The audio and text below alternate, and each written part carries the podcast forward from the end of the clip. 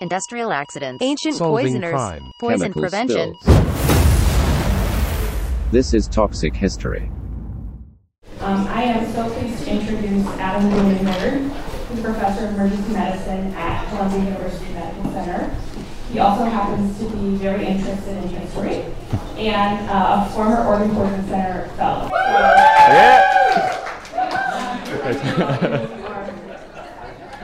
Cool. Thanks, Jen, and thanks for that introduction, and thank you all for being here. I'll tell you, I have no disclosures, and I just want to give a shout out. Thank you, Jennifer Eskridge and Kelly Tiemann, for inviting me to be here, and also for everyone who's done toxic history before this, including from before when I was a, even a fellow. So today's topic is going to be Radithor, radioactive water. And Radithor is a radium-based, was a radium-based quack medicine, which you'll learn all about today. And the topic is really inspired by the NACCT book club, which just took place the previous hour, which was on The Radium Girls by author Kate Moore, which was this incredible, well-written, well-researched, awesome book about how radium toxicity caused the horrific, just horrific issues with these young women and frank girls, teenage girls, who were dial painters in the 1920s and 1930s to create these glow in the dark radium dial watches and ingested large amounts of radium. But of course, radium was occurring in other, other ways as well. So we'll start with just a little bit of overview of kind of the time and culture of this time period. So looking back at 1927, this is when Babe Ruth was playing for the New York Yankees. Charles Lindbergh was named the Time Magazine Man of the Year, and the movie Metropolis was kind of the original movie where we get the, the phrase cog in a machine from, where human beings were kind of replacing the gears and moving the switches and levers, you know, the, some of the similar issues we're having today. Following 1928, Coco Chanel was taking iconic photos with a Great Dane. The Chrysler building was being built in New York City. 1929 hit America and the world like a ton of bricks with the, the start of the Great Depression and the crashing end of the Roaring Twenties. This was followed very shortly by the Dust Bowl, which really kind of continued to devastate the country. Still, life goes on. Buildings are being built in the Art Deco style. Movies were being made. This was the time before the Hollywood Hays Code, so movies were really just kind of weird. I mean, this is Boris Karloff's Frankenstein, and this is Charlie Chaplin. I mean, they could, they really had no rules, and it was only the Hollywood Hays Code a few years later that made movies very kind of light and fluffy. And then we come to 1932. Amelia Earhart flies across the Atlantic by herself, very impressive. The New York Yankees be, uh, defeat the Chicago Cubs for the 1932 World Series, and Franklin Delano Roosevelt is sworn in as president. And this is where our story begins in 1932 in New York City. In fact, it begins on March 31st, 1932. In the Upper East Side of Manhattan, very close to Gracie Mansion, in a small private hospital called the Doctor's Hospital, which was kind of a private for hire, for profit hospital, never heard of such a thing before, where wealthy people could pay for private treatment from super specialists. And getting even more granular, our story begins in the Department of Röntgenology, the X ray department, which was run by Dr. Joseph Steiner, who for the past several months had been taking care of a patient who had been slowly but steadily deteriorating in a way that I think might be very familiar to anyone who has read The Radium Girls. The patient had been losing weight, his jaw was literally falling apart, and he was clearly dying. And finally, on this day in 1932 at 7:30 a.m., the patient died. Rest in peace. The very next day, April 1st, 1932, on the New York Times, big journal, they reported this man's death. Eben Byers dies of radium poisoning. He was a famous athlete. He was only 51 years old, very young to die, and he had been drinking a patented water for a long period of time. A criminal inquiry was already beginning the day after he had died. That very same day, the Evening Star in Washington, D.C., reported that Byers' death was held accidental and that his death was traced to drinking radium water for years. And in fact, his death was forecast months ahead of time.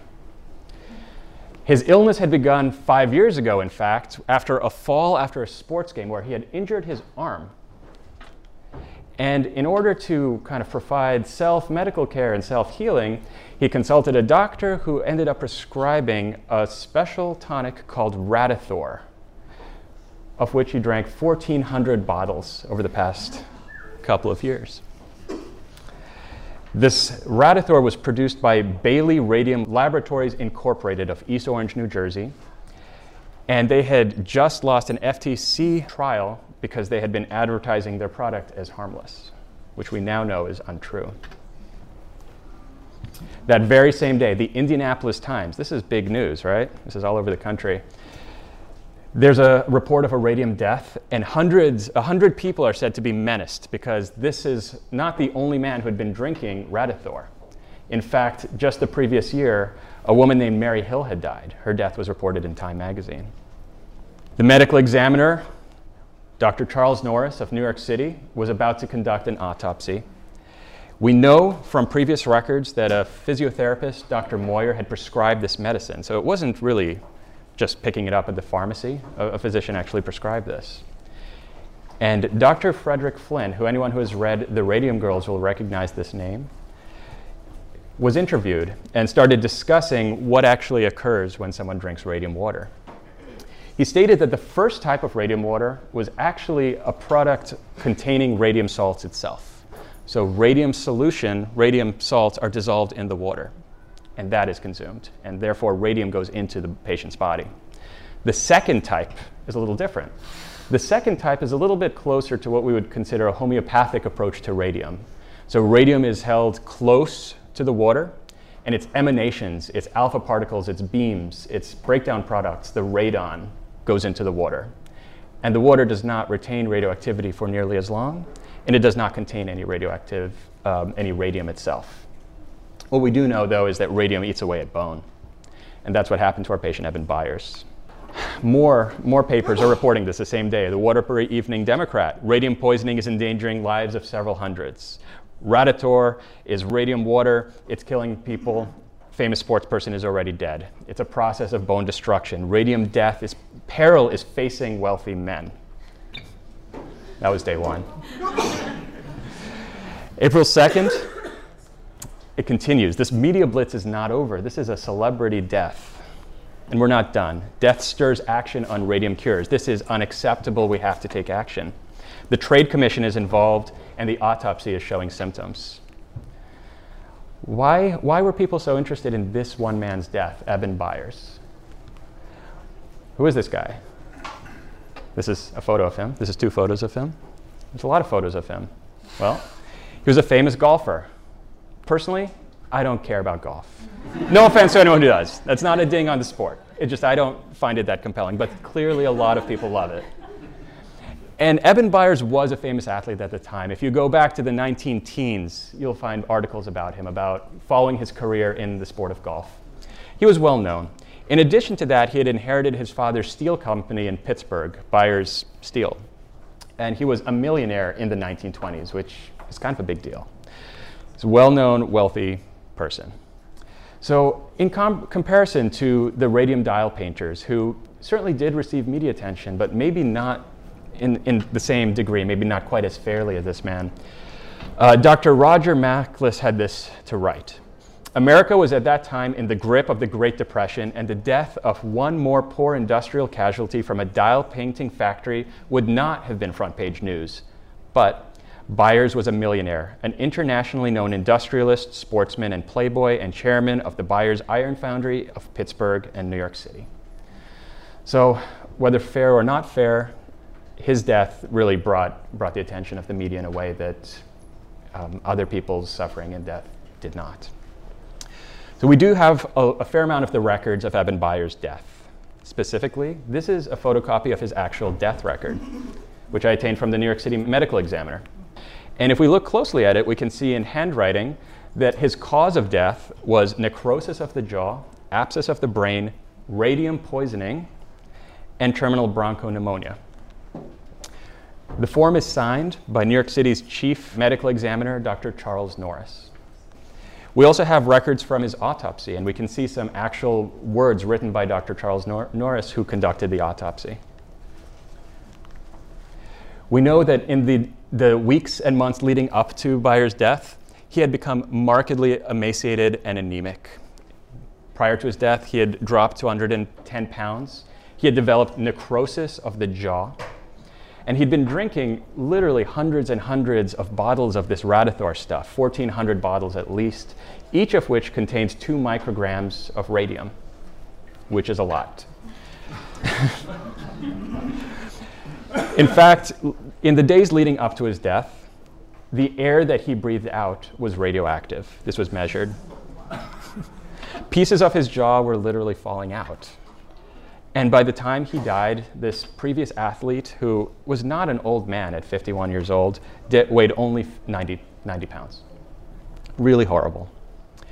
The autopsy further revealed that what we already knew that the jawbones had necrosed. An abscess had formed inside his brain, presumably from the immune system effects of radium and the, you know, the infection of his jaw and the bones of his head and face and skull.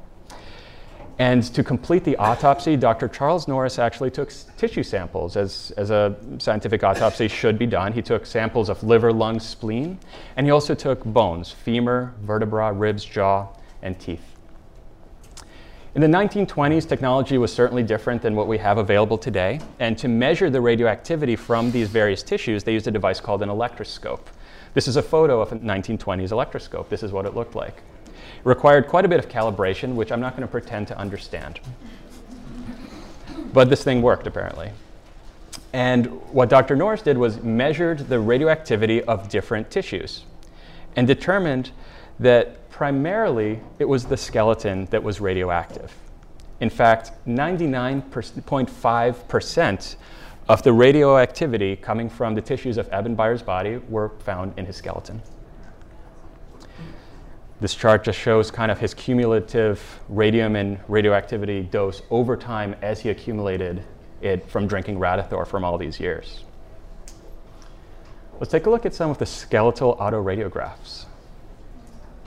So, Dr. Charles Norris took these bones as described, he cremated them, ground them up, and applied them to photographic film. Waited some time, and then developed the film. And this is what he found. These are the photos. Okay. So, Mr. Eben Byers' femur was emitting radioactivity. His vertebra were emitting radioactivity. His jaw itself was emitting radioactivity, and so were his teeth. Pretty horrific. I think we have a sense generally of what is radium poisoning, but let's talk about it from kind of a clinical medical sense. What does radium poisoning mean? What does this look like? Well, radium, as we know from Eben Byers' uh, autopsy, tends to deposit in bone where it emits radioactivity inside and out. It destroys the bone marrow, which is right there, and causes aplastic anemia. The bone marrow is the site of production of white blood cells, red blood cells, platelets. And so patients develop immune system problems, severe anemia, bleeding issues. Because it's embedding itself in bone, emitting radioactivity, it's literally killing bone. It's killing bone cells, it's sterilizing the bone from within, and it causes osteonecrosis, which causes patchy holes to form in the skull, in the femur, in the jaws, in the wrist, in the radius, every bone there is. And as we know from other, other sources of information about radioactive material, it causes cancer. It causes specifically osteosarcoma, although it causes other types of cancer as well. Radium itself, aside from its health effects, was a pretty amazing substance, and is, I guess, if it's kept outside of the body. It was discovered only 34 years before the events of Eben Byers' death in 1898 by Marie and Pierre Curie. This is new stuff. This is, this is like cool for at the time. At least people thought it was cool, right? Because Marie Curie was invited to the White House, and this is a photo of her in 1921 with President Warren Harding. I mean, she was a celebrity, as she should be, right? Like, she was badass, right? She like discovered a new element. She got a Nobel Prize, and then she got another Nobel Prize. I mean, this was this was the rage. Like, she was a celebrity scientist of the time, well earned. For, for multiple amazing feats in science and medicine, um, and radium was one of them This is the periodic table of elements from a textbook from 1923, and this is Marie Curie's contribution, one off, right? She also discovered polonium. So, um, so radium was a brand new element. It was very kind of, it had a lot of mystique and mystery. But we also know from our scientific education and training that it's in the same column as calcium. And this is the reason that it's uh, such, a, such a problem for human health, is that it actually deposits in the skeleton. The body treats it like calcium and deposits it in bone. From the, from the standpoint of kind of radioactivity, what does it do? What, does, what types of radioactivity does it, does it create? Well, radium is a breakdown, an intermediate breakdown product of uranium. So uranium breaks down to thorium, breaks down to radium, breaks down to radon, which then continues this entire cascade until it ends up in lead, uh, a radiostable lead, which does not con- continue with further decay. So you'll find radium in tiny, tiny, minute amounts anywhere where you find uh, uranium. It emits alpha particles, beta particles, and gamma rays. Alpha particles are essentially a helium nucleus, so no electrons. It's a particle, it's large, it carries a lot of energy, but it doesn't penetrate very deeply, so it will not pass through even a sheet of paper, although that piece of paper is going to get messed up. Beta particles will pass through the sheet of paper, but they'll be stopped by aluminum. And gamma rays need to be stopped really by thick pieces of metal, thick pieces of lead. And uh, radium does emit all three of these, but primarily is an alpha emitter, which generally speaking means that, uh, bless you, if, you're, uh, if it's exposed externally, if it's not ingested into the body, it might cause some skin irritation, but it's probably not going to do that much more than that. Another factor going on in the 1920s was simply the cost of radium. How much did this stuff cost? It was definitely a new element, it was very precious. And the cost in 1920s dollars was $120,000 per gram. When researching this presentation, I found that worldwide, since the discovery of radium, it's estimated that there's been about 300 pounds of it produced. So still pretty rare and precious. But by 1930, 10 years after this, the price had dropped to $20,000 per gram.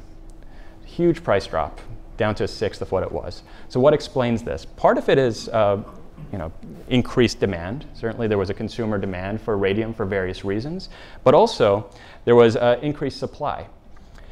So, as I mentioned, radium comes from uranium and is found anywhere uranium is found, usually in the form of pitchblende, which is the kind of the natural mineral form of uranium. And there was an enormous deposit of pitchblende discovered in the Shinkolobwe mine in 1920, and the mine opened up in 1921. This was part of what was then the Belgian Congo. And while I've now briefly discussed the financial cost of radium, I think it's just really important that there's absolutely no way to measure the human cost of radium. The Belgian Congo was one of the, the most horrific forms of I don't want to compare horrors, but a, a truly horrific form of colonialism that involved um, the grossest forms of exploitation, amputation as a form of punishment, uh, and just horrors that cannot adequately be described. Um, so even though the, the dollar cost of radium did decrease, the actual cost, arguably, in my opinion, significantly increased. Regardless, radium was available increasingly in the 1920s and was being used in medicine.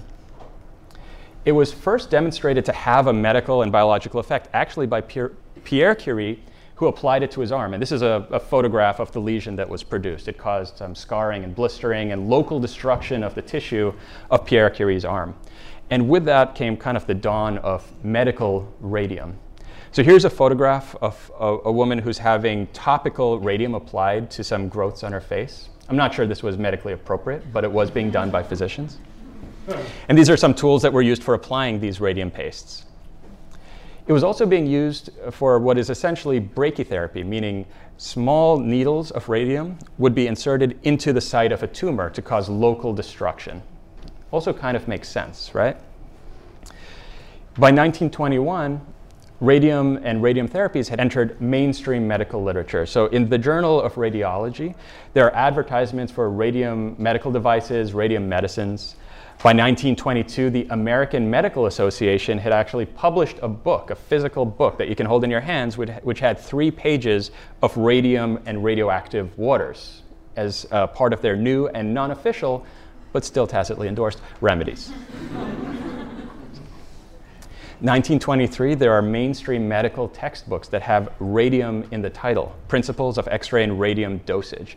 And this is a nearly 300 page book, which actually goes into very exquisite scientific detail about how to use radium appropriately, discreetly, safely, to the best of their knowledge at the time, of course, but was being used commonly. These are just some photos of kind of X-ray and radium technology from the time period in that book. And by 1930, Dr. Harvey Cushing, yes, the Dr. Harvey Cushing, after Cushing disease, Cushing syndrome, the famous neurosurgeon, actually implanted a uh, quote unquote radium bomb containing 50 milligrams of radium inside the brain of a patient who was essentially dying of cancer and sadly did not make it as a last ditch effort to save their life. Just to sh- show this wasn't entirely fringe. So in terms of radium delivery, we touched on some of these different methods, but just to kind of bottom line it, it's important, you know, we know from toxicology and our experiences in toxicology that the route of exposure in a potential toxin makes a big difference. Drinking a glass of water, pretty safe thing to do. Rapid IV push, I don't know. So it does make a difference. So radium delivery can come in different formats. One is the radium salt, meaning radium chloride, radium bromide, whatever, is dissolved in a solution and consumed. That's a pretty serious one. Another one is essentially external beam radiation. So this next image is a device that's showing multiple beams of uh, radium, primarily alpha rays, converging on one spot, much like a lens. But no radium actually goes into the patient's body. The next is the bomb, which we now call brachytherapy. It was called radium bombs because these devices resembled the hand grenades that were used during World War I, not because they exploded, I hope. Um, and those would be inserted into a tumor and then later removed. And then the last one is this radium emanation, which, as I mentioned, is somewhat similar to homeopathy in the sense that it would expose water to radium without actually introducing radium to permanently reside in that water. So the water would take on short term some alpha particles and short term some radon. It wasn't just medicine, though, that included radium. Again, this was, this was an exciting new technology. People understood that this had some kind of special mysterious power and wanted it. So there were a large number of radium products being produced. In fact, in 1921, this is a photo of the NYC radium exhibit, which is kind of what we're doing right now, right? Like we're all at a NACCT where we're kind of showing, showing off new ideas, new technologies, new, new, new forms of science. And so they had kind of a radium showcase. What are people doing with radium? What are the new ideas? What works? What doesn't work? And this actually should look pretty familiar to all of us right now. We know from the Radium Girls book and, and from history that ra- radioluminescent watch dials were a, a, really cool technology. I mean, these things glowed in the dark. This is, this is a time where most of the country and most of the world was not electrified. So you can now see what time it was even without light. That's, that's impressive. But there were some other things too, like cigarettes, condoms, and razors, which were marketed as containing radium. But it goes on. There were creams, water, cosmetics, fertilizer, toothpaste, and of course, medicines in quotes, right? Medicines in quotes. So there were also the truly non official medicines, the quack and sham medicines, which, uh, which are quite different than even the kind of rough technology of uh, you know, brachytherapy or external beam radiation. To quote Ruth Lamb, who was an uh, FDA educator. She wrote in 1936 about radium. The history of radium is so picturesque. The element itself is so weird and its action so little understood, especially by the man in the street, that it is easy for an unscrupulous quack to capitalize on its mysterious properties. And with that, we'll come to Radithor, the substance that ultimately killed Eben Byers. Radithor certified radioactive water contains radium and mesothorium in triple distilled water. Produced by Mr. William John Aloysius Bailey. All right, so who is this guy, William Bailey? Well, he was born in 1884 in Boston. This is a photo of him. We know that he went to Harvard College starting in 1903. We have uh, some information about him from, from the Harvard College First Report. And there's a little, little bit of information about, about him out there, but not a whole lot that's easily accessible. So I actually got in touch with the Harvard University Archives and requested a copy of his uh, transcripts and his, his file. yeah, and they very courteously sent them, which is cool. So thank you, Harvard. Uh, this is his report card. yeah.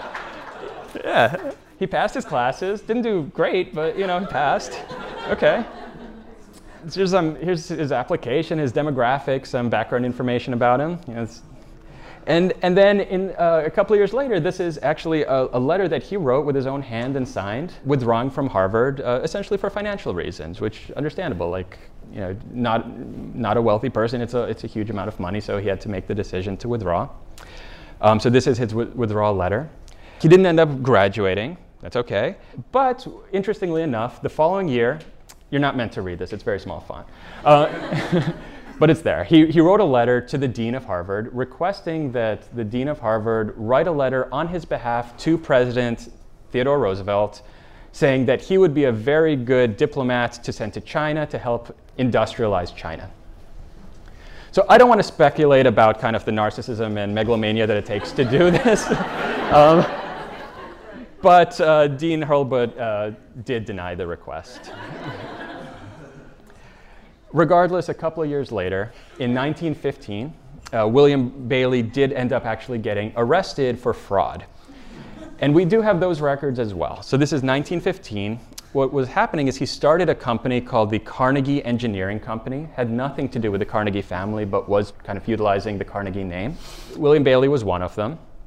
And what happened was that he was accepting deposits for the construction of automobiles. So he collected $50 deposits from multiple, actually several thousand people for $50.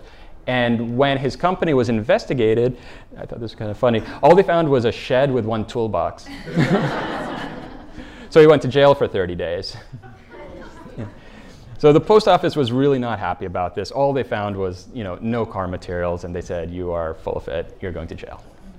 Not to be deterred, three years later, he was again tried for fraud and fined.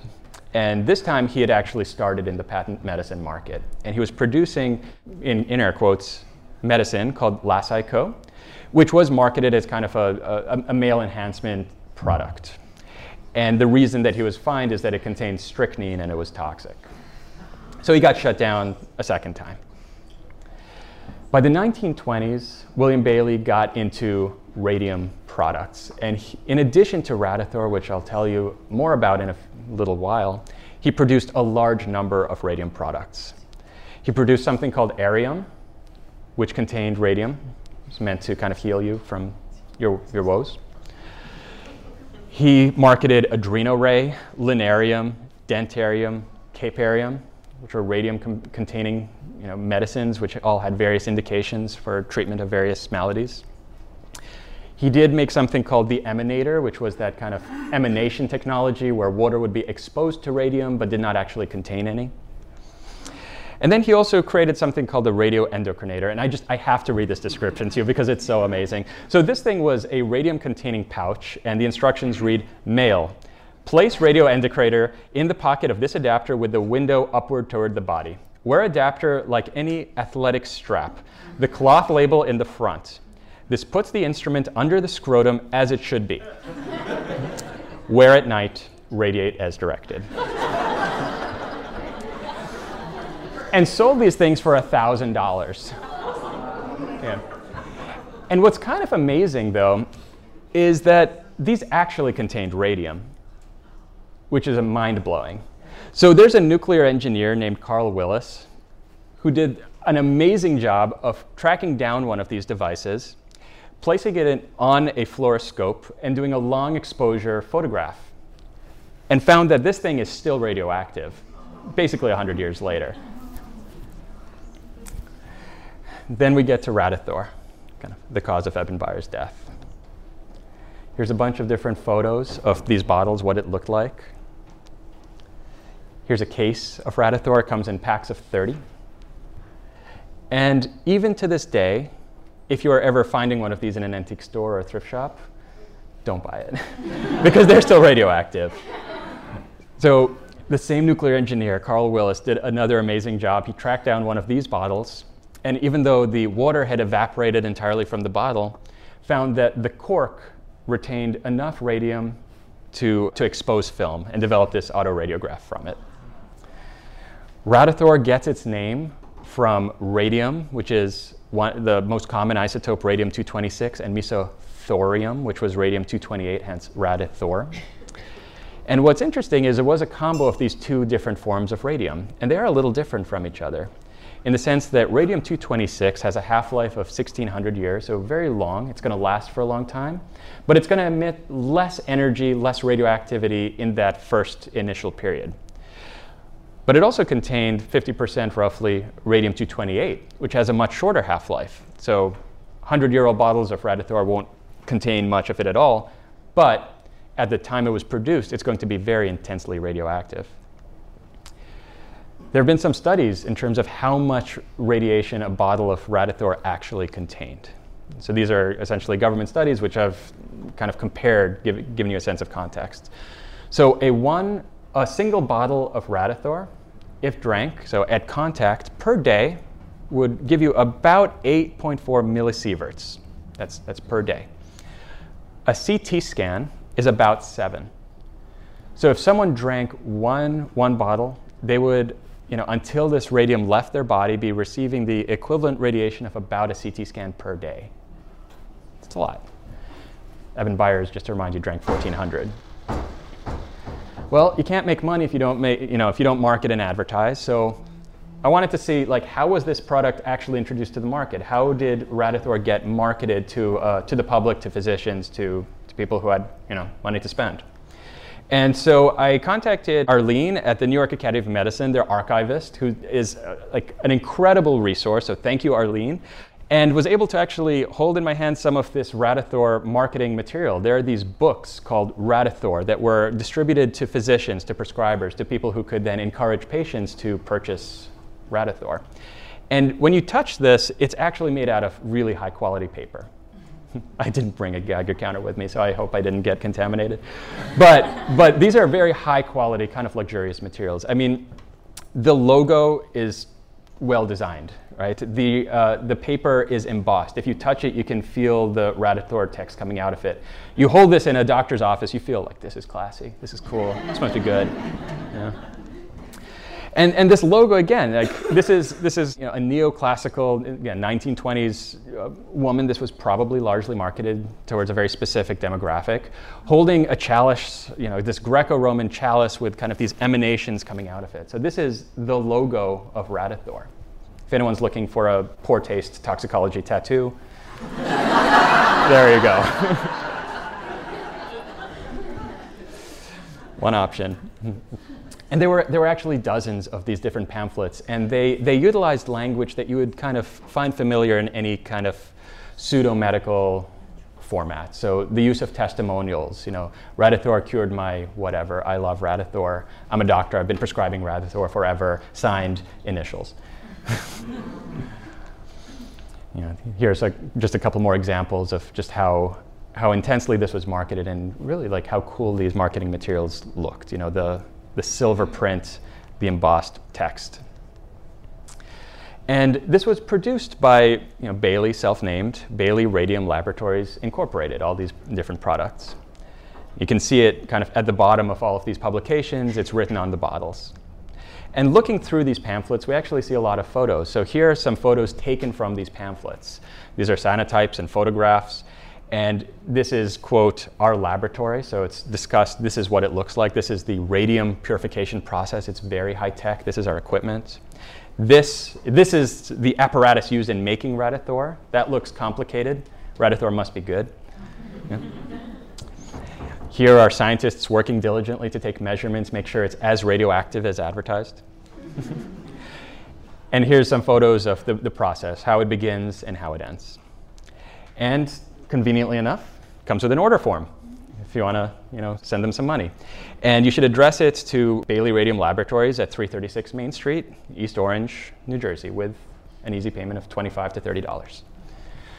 So, what did this place look like? 336 Main Street, East Orange, New Jersey. What does this, this wacky laboratory look like? Well, we know it's in New Jersey, and we have atlases from New Jersey in 1932. And we have an atlas of East Orange in New Jersey from 1932. So, let's take a look at it. Here's Main Street, enhance, enhance, okay? and there's plot 336, okay? And we see that it's right across the street from the East Orange station and on the corner right next to City Hall. Well, it's gone. So that's this is for March 2023. It's an empty lot. It's chain link fenced off. There's some shipping containers on it. But there's City Hall. So I don't know what that building exactly looked like. Maybe we can find out some other way. Let's look at the 1932 East Orange High School syllabus from East Orange. And conveniently, they have an aerial photograph of City Hall and the station, which means presumably this is Building 336. There are also postcards from 1932 from this time. That's City Hall, which would make that building 336. So I think this is what it looked like. But I don't know what the inside looked like. I don't know if this plot was shared with other companies, if it was an apartment. I, I, that's, all, that's all I got. Well, we know that this stuff is bad, right? Radium, drinking radium is a problem. It's clearly hazardous. We know that since the early 1900s that people can die from it. So once Eben Byers got sick, the authorities started looking into this, and the Food and Drug Administration was contacted. The problem is that their authority comes from the Pure Food and Drug Acts of 1906. And that says a lot of things, but one of the things it said, which really pertains to Radithor, is that a drug has to be truthful about what it contains. Contains radium and mesothorium. They're telling the truth. So the FDA really couldn't do anything. And the FDA had nothing to investigate. There was no law, as far as they could tell, that was broken, and there was nothing the FDA could do to shut this down. However, the Federal Trade Commission did get involved. And the Federal Trade Commission looked at this from a different point of view. So I'm going to read to you a quote by Robert H. Winn, who is an FTC investigator who took testimony from Eben Byers before he died. Quote, a more gruesome experience in a more gorgeous setting would be hard to imagine. We went to Southampton where Byers had a magnificent home. There we discovered him in a condition which beggars description. Young in years and mentally alert, he could hardly speak. His head was swathed in bandages. He had undergone two successive jaw operations, and his whole upper jaw, excepting two front teeth, and most of his lower jaw had been removed. All the remaining bone tissue of his body was slowly disintegrating, and holes were actually forming in his skull. That's really horrifying. So, maybe looking at this not from the point of view of a medicine, but from a consumer good, maybe they'd have a case. And what they did was they looked at the guarantee, the Radithor guarantee, which is, you know, making a guarantee is a marketing tactic. And they found that one of the principles of the guarantee was that Radithor is harmless in every request, which is provably false. Yeah? It also claimed to cure about 160 different ailments. These are the listed these are the ailments that are listed in the FTC complaint that Radithor claimed to cure, but of course was never proven really to address any of them. And lastly, and kind of my personal favorite, it was not produced in a laboratory. So kind of reminiscent to the kind of the fake car fiasco, when they investigated Bailey Laboratories Incorporated, they determined this is not a laboratory. So those photos I showed you earlier, I don't know where, the, where those are from, but I don't think it was from, from Bailey. And they concluded that Radithor was dangerous. It had killed Eben Byers. And what they did after the trial was in December, 19, December 19th, 1931, is they issued a cease and desist order for production of radioactive water Radithor and put Bailey out of business, which is good. And that's where Bailey exits our story. He didn't get in much more trouble than that. His company was just shut down. But we still had uh, essentially a media blitz on our hands. A very high profile death has occurred. And this happened in a very populous city, and people are concerned, appropriately so. So, what was the public health response? How did New York City respond to these events? I wanted to take a look at that. So I went to the New York City Municipal Archives, which is found in uh, Brooklyn, in like a really beautiful neighborhood, uh, and, and took a look through the archives and, and went through Health Commissioner Shirley Wynne's correspondence and figured out, you know, what did they do. So Dr. Wynne, who was the health commissioner in 1932, of course this came to his attention. This was very high profile. And multiple people started writing him letters. He returned letters. People were talking about this, you know, health advocates, physicians around the city. Are my patients at risk? What do I do? This is a letter from Dr. Frederick Flinn addressed to Dr. Wynne. So, again, if you read Kate Moore's book, you'll recognize this name. And what Dr. Wynne realized is we got to just get a meeting. We got to kind of get a bunch of experts in a room. We have to talk about the situation. And so, what the New York City Health Commission did was to op- uh, send out invitations to a large number of health experts, radium experts, physicians around the city, government officials, including in Washington, D.C. Set a date very quickly, right? The death occurred, you know, was reported on April 1st. There's a meeting coming up on May 11th and sends out RSVPs. People start sending telegrams, letters with, I'll be there, I'll, my regrets, I won't be there. And the meeting takes place, and we actually have the attending sh- sheet from that meeting, which did include Dr. Charles Norris, the New York City medical examiner, and also Dr. Alexander Gettler, which, if you happen to have read The Poisoner's Handbook, you'll, you'll find that name familiar as well, who was the, the toxicologist of the New York City uh, medical examiner's office. And so they were in attendance at this meeting as well. And we actually have the meeting minutes. Again, the text is way too small, please don't try to read it, but I'll summarize it. Multiple different experts essentially agreed this is bad. We should not have people drinking radium. This can't go on. What's interesting, though, is at this meeting, Dr. Let me read you from the minutes. Dr. Gettler exhibited bones of Mr. Byers and stated he believed that all radium taken internally would do the same thing, meaning he had a show and tell. He brought the bones to this meeting, which must have had a pretty dramatic effect on everyone in attendance. It certainly would on me. Three days after this meeting, a bulletin was released, so a very rapid response, you know, within a month and a half. A bulletin went out warning of the dangers of radium water, and this was distributed throughout the city, obviously targeting healthcare professionals. Just reading a, a brief excerpt from it. It was the opinion of all the experts present that the drinking water containing radioactive mineral salts in solution was extremely dangerous and that a ban should be placed on the sale to the public. Makes sense. Dr. Wynne is warning the public, like, we have to put a stop to this. Okay, so that's the New York City response, but what, what's happening around the country? Fast forward a year to Chicago, 1933. It's the World's Fair different World's Fair than the Devil in the White City that was in the 1800s. And one of the heroes of this story, uh, Ruth Lamb, who is the FDA educator, who has a, a very similar role to, to many um, Poison Center educators, actually, did a really amazing job at this Chicago World's Fair and put together a very incredible kind of diorama display uh, educational presentation, which later was dubbed the American Chamber of Horrors which discussed essentially highly dangerous consumer goods. So one example is a eyelash cream, not a medicine, but a cream that ended up causing profound scarring and complete blindness of just a random human being who definitely shouldn't have had that happen to her. The, the fraudulent marketing practices where bottles would contain much less material, much less good than they seem to, that they should this was just like it took a huge amount of education and effort. I can't imagine how much effort was taken to kind of educate the public in this fashion. And one of the exhibits was specifically on Radithor. There's an entire presentation just on this one sham, ridiculous treatment, and even brought a bottle to Chicago. What's kind of interesting is that this public health education demo made a tour and it ended up being played in Washington, D.C. a few months later, where it's documented that Eleanor Roosevelt actually attended which is kind of cool.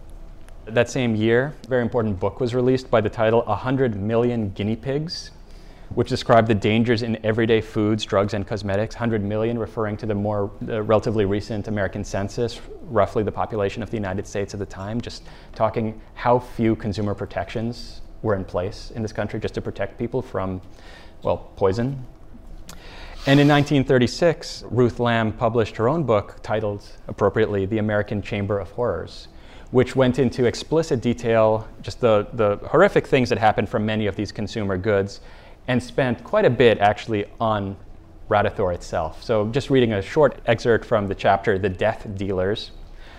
The bottle bore the simple but entirely truthful statement that its contents were certified radioactive water, contains radium and mesothorium in triple distilled water. And that's just what they were. Radithor, therefore, was neither adulterated nor misbranded within the meaning of the Food and Drugs Act. The law, unfortunately, makes no provision for potent drugs which may be dangerous when taken according to directions.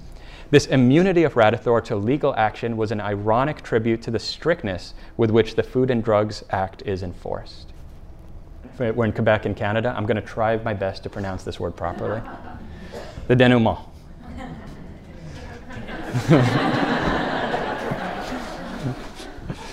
so, the following year comes another tragedy covering the entire country related to uh, unsafe, frankly dangerous drugs in the form of the elixir of sulfanilamide tragedy, in which this drug was uh, diluted with diethylene glycol, a potent kidney toxin that ended up poisoning hundreds of people and killing over 100, including many children. And though it's often attributed to be what brought about a major, major wave of legislative change the following year, arguably it was really just the straw that broke the camel's back.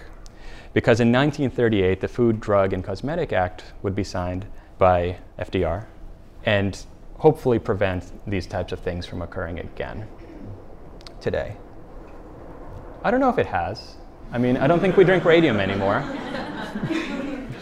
we don't drink radium anymore, but you know, as a, as a community of toxicologists and healthcare workers who take care of poisoned patients, we know that there's still a lot out there, and whether they're operating legally or illegally, they're in our society. I'm not going to offer a solution to that right here. It's way too complex a question. Does anyone have any questions?